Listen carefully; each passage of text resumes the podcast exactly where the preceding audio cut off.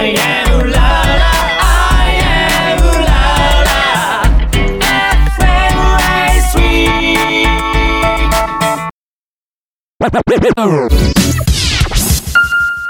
Red Red Red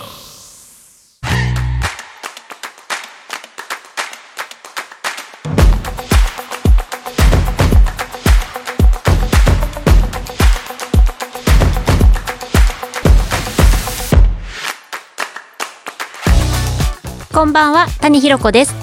5月30日火曜日みんなとつながるラジオとラジコ始まりました。この番組はジャンルに関係なく万物の一点のものにスポットを当て掘り下げていく情報バラエティ番組です。アイうらら FM そして FM ラジオ川越の2曲より今週も同日放送でお届けしてまいります。さあ去年の夏8月の第5週で、えー紹介した近江鉄道滋賀県の私鉄の電車が今年のゴールデンウィークにジャズトレインっていうイベントをやったんですって。電車の中でジャズをね生演奏してそれをこうみんなであのお客さんがねこう聞くっていうなんかそういうイベントをやったみたいでインスタであの、見つけて見てたんですけど、こう、車内に、それこそね、あの、チェロとか、キーボードとかそういう楽器を全部持ち込んで、お客さんはもう食べたり飲んだり、踊ったり、最後はこう、オールスタンディングみたいな感じですごい盛り上がってて、うわ、楽しそうだなと思って、その動画を見てたんですけど、近江鉄道さん、あの、スポットライトでいらっしゃった時には、赤字の路線をこうなんとか立て直そうと頑張ってますってお話を伺ってこうねあのが頑張ってるな地元の人にこう愛されていくための取り組みをこうやってるんだなっていうふうに思って自分も頑張らなきゃななんて思いながらあの見てました。はい。ねゴールデンウィーク明け、えー、5月の第5週ラジオとラジコですけれども皆さん連休どんな風に過ごしましたでしょうか？ね、あの今日の収録が休み明け一発目の仕事なんでちょっと私もね、ねじ締めていこうかななんて思ってます。はい、というわけで今夜も参りましょう。今週のスポットライトは森野くま子さんをゲストにお迎えしてスピッツについて掘り下げます。後半は週担当パーソナリティオリジナルコーナー。第5週はひろこの人生相談室。今夜はどんなお悩みが来てるのでしょうか？お楽しみに。それでは30分お付き合いください。みんなとつながる、ラジオとラジコ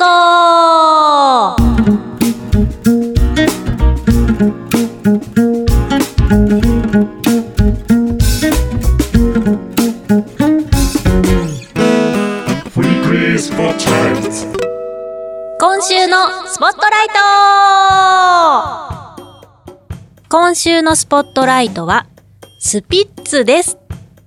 ゲストに、えスピッツ大好き、スピッツを語らせたら右に出る者はいないほどのスピッツ好きである森野くま子さんにお越しいただいてます。くまちゃんこんばんは。よろしくお願いします。よろしくお願いします。はい、くまこさん。ファン歴は何年になりますか？ファン歴はですね、改めて考えたんですけど、25年以上になります。すごい。もうね、本当に語らせたら日本一みたいな？はい。そこまでないか。ライブに行き出してから25年に。25年。初ライブの参加から25年ということですね。そうか、そうか、そうか。はい、あ、はい。今日はくまちゃん、あの、福岡からのリモート出演ということなんで、ね。はい。よろしくお願いします。はい。よろしくお願いします。ちょっと音声もしかしたら聞き苦しいところもあるかもしれないんですけれども、ご了承いただければと思います。はい。では早速ね、くまちゃん、このスピッツについて今日は、あの、思う存分語りたいと思うんですけれども、くまちゃんのブログには、はい、あ、お願いします。はい、このね、あの、くまちゃんはアドラー心理学にも詳しくて、まあ、心理学を使ってね、はい、いろんな方のこう、サポートをするお仕事もされてるんですけども、このね、すごい面白いなと思ったのは、はい、くまちゃん的な視点でいろいろブログにも、こう、スピッツについて、こう、語ってる。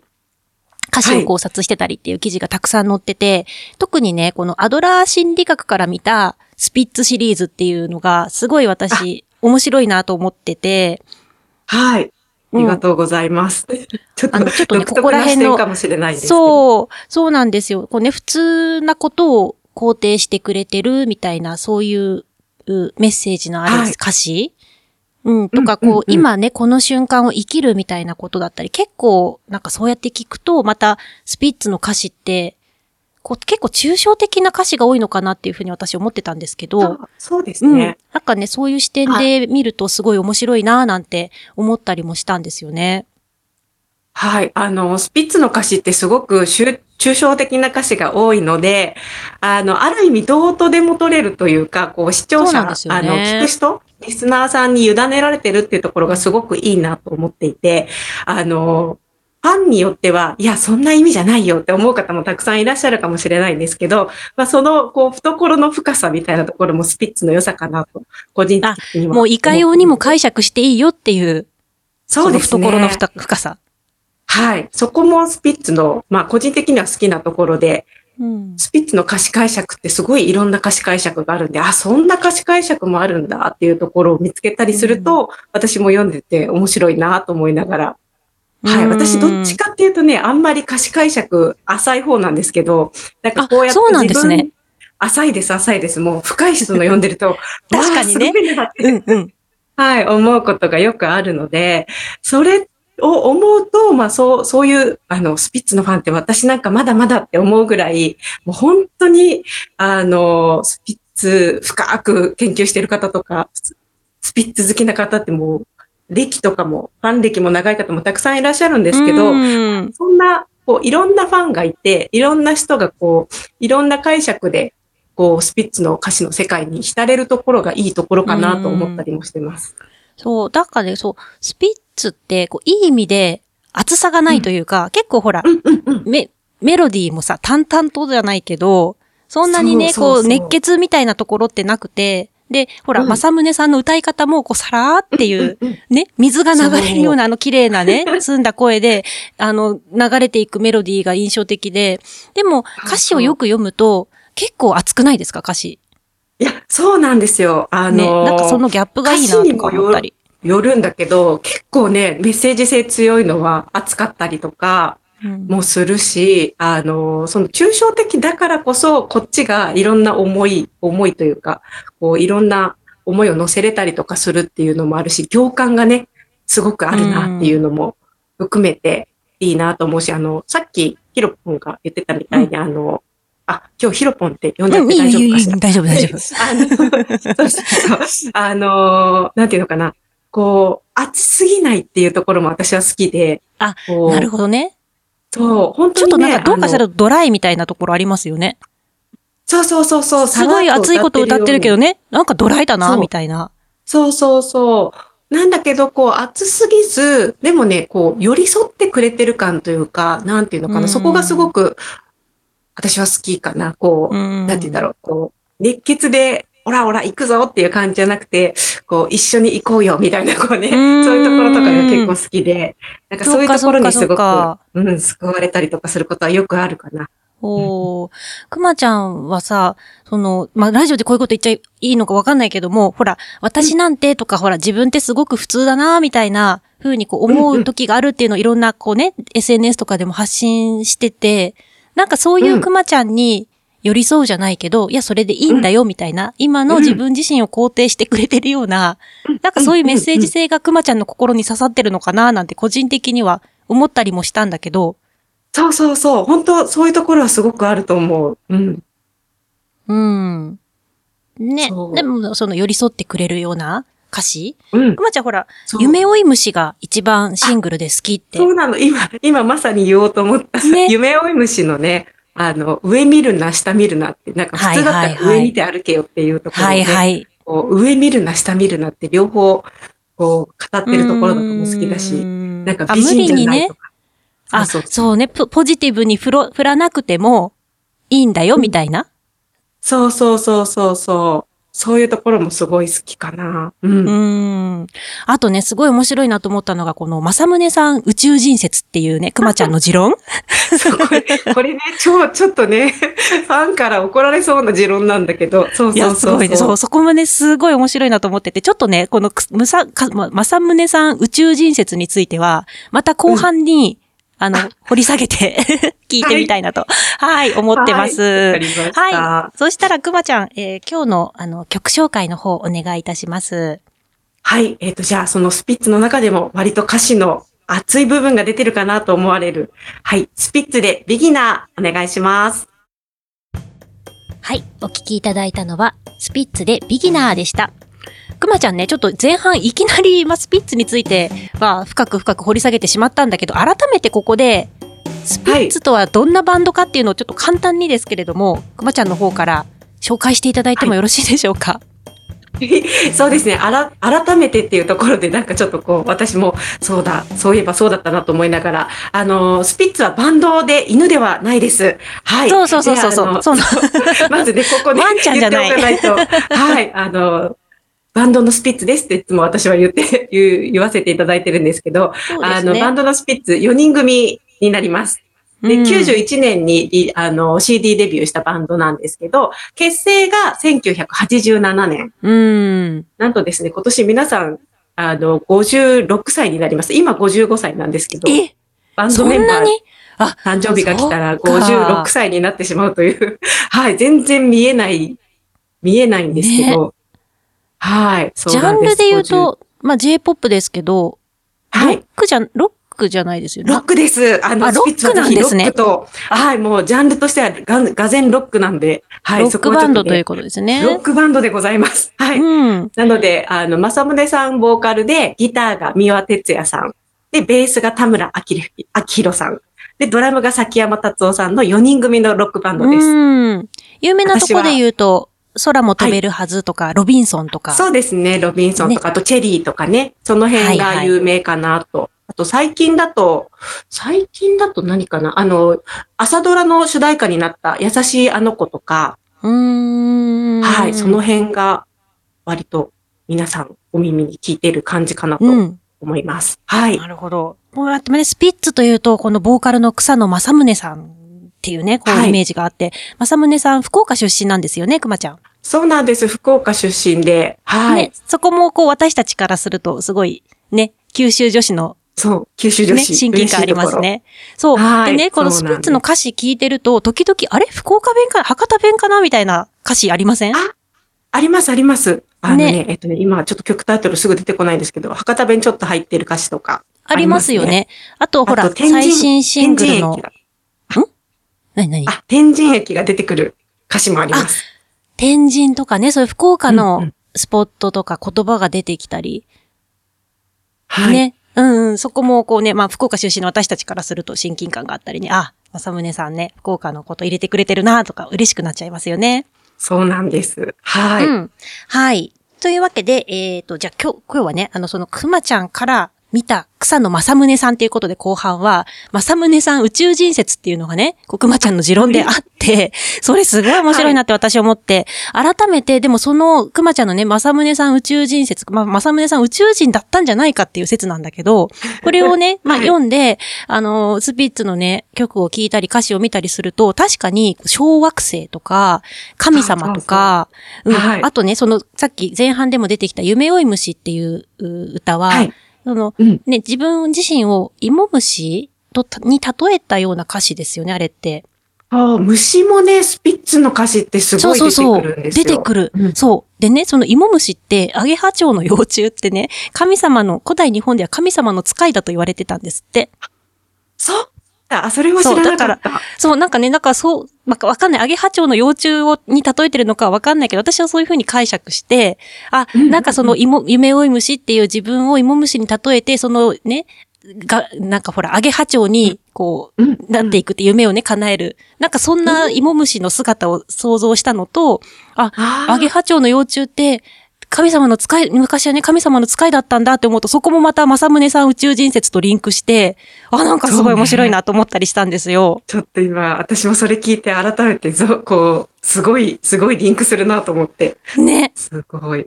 面白い。うん。なんか、そう草野正宗さんって、ちょっと、うん浮き、うまあ、いい意味で、その、属、属世間から離れた感じしません？勝手なイメージですけど。あ、確かにね、そうか。ファンからすると、どう、どう。そんなことない？そう。そんなことなくもないんだけど、でもちょっとやっぱりあなんていうんだろう、ミステリアスというか、私生活謎というか、そういうところはあるよね。メディアにも出ない。し、なんかね、そその辺にいそうな感じしないんですよ、ちょっと。ちょっと超越した存在っていうか、勝手に、勝手なイ。メージだけど。なんかね、ライブの MC とか聞くと、すごい普通に喋ってるからね、なんか、ああ、そうなんだ。あれなんだけど、そう。へーでもやっぱあの歌詞の世界観がね、視点が完全に宇宙だなって思うことがよくあって、うん。うん。そう。なんちょっとこう、スピリチュアルを感じるというか。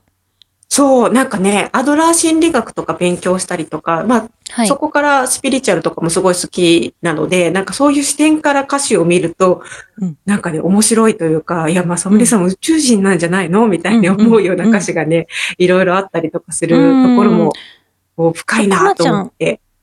特にそう歌詞で面白いなと思う歌詞って何かあります？こう印象的なフレーズとか、くまちゃんの中で、特にここで面白いなっていうのありますか？いっぱいありすぎて今、どう、どれにしようかなと。あ、でもうん。今聞いてもらったビギナーとかでも、最初の入りの歌詞が未来からのメッセージってね、なんか未来からのメッセージって、そんな出てくるとかって思ったあ、りする。未来からの無邪気なメッセージうん。少なくなったなってどういうこと？そうそうそうそう。メッセージを受信してるのかな？そうそう。それがね、多分まあ普通に読めばさらっと読めるんだろうけど、なんか宇宙人とかって思思って読むと、うんうんこうね、時の流れは未来から来てるんだよなんていう説もあったりするから、うんそういうのを、そういうのを肌感で感じてるのかなって勝手に思ったりとかね。うんうんうんまあ、あとはやっぱり、あの、一番売れたロビンソン、一番売れたってい一番じゃないか。はいあのやっはいぱり有名な、メガヒットのね有名なロビンソン。もう宇宙の風に乗るって95年度時点で歌ってるあたり、もう、はいうん。宇宙の風に乗るって何よみたいな当時は思ってたんですけど。そうそうそう。乗ってたのかそなもね。いや、乗ってたんじゃないかなとか、あの、えプロ、プロモーションビデオとか MV とかでも、あの、流れ星っていうのは、もう完全に宇宙服着て宇宙にいたりとかもするんだけど、へー。そうそうそうそう、なんかそういうのとかもあったりね、なんかこう、え、人、人間じゃないみたいな歌詞とかもね、あの、うんうんうんうん。最最新というか、今度アルバムが出るんだけど、その前に出てる最新アルバム、アルバムのミッケっていう曲はいはいはいはい。があるんだけど、ミッケの歌詞の中にも人間になんないでとかね、いう歌詞もあったりとか、なんかそういうところとかがね、こう、か歌詞解釈によっては、すごく、こう、え、まさぶれさん、人間じゃないんじゃないの？みたいなことを思ってしまう歌詞がね、いい意味でねうんうん。そうそうそう。確かに。でもね、それはすごい本当に面白いと思った。ねえ、うんいや、本当ね、まだまだちょっとね、この宇宙人説もそうだけど、スピーツのこと聞きたいんですけども、そろそろ時間になってしまいましたので、えー 今日のね、スポットライトスピッツ。はい、ありがとうございました。以上、はい今週のスポットライトはスピッツでした。レデ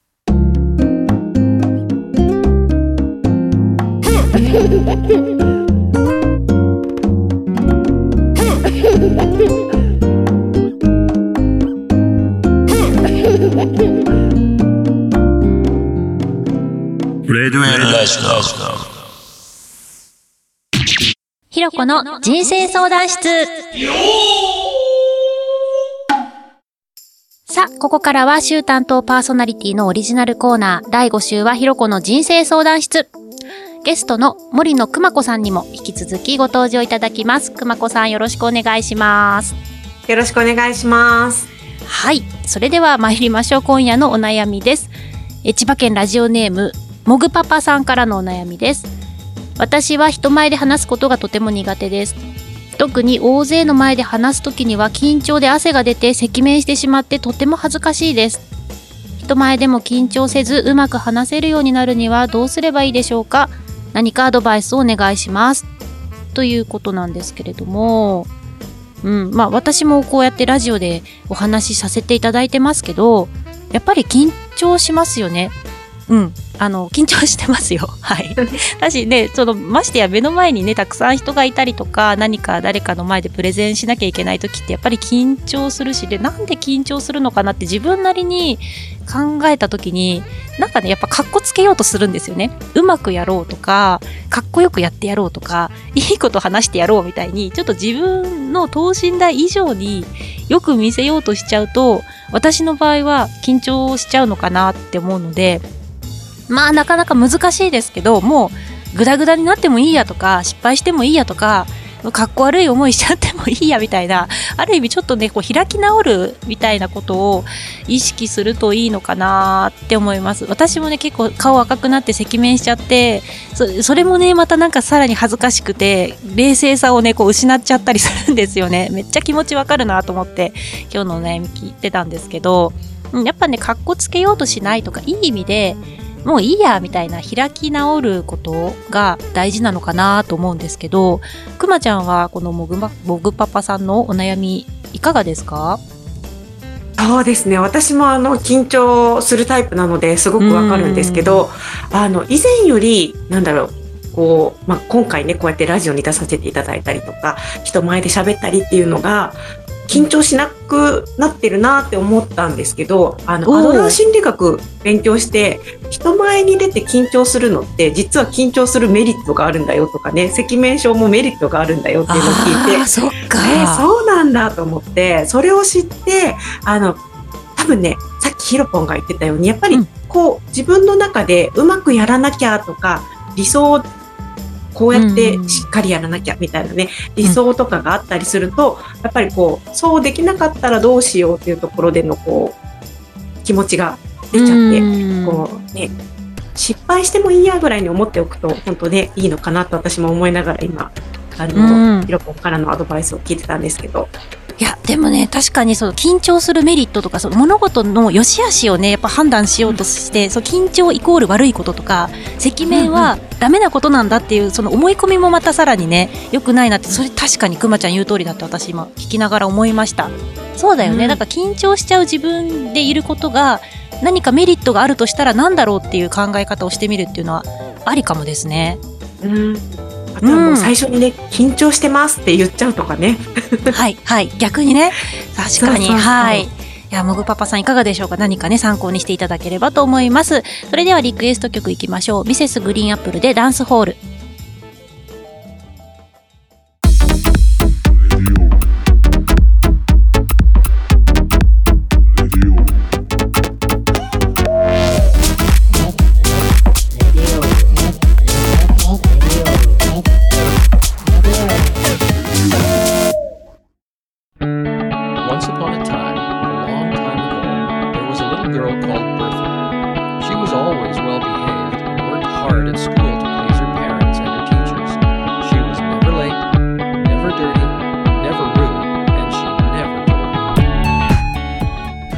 うらら FM そして FM ラジオ川越の2曲より今週も同日放送でお届けしました。ラジオとラジコ。ここで番組からのお知らせです。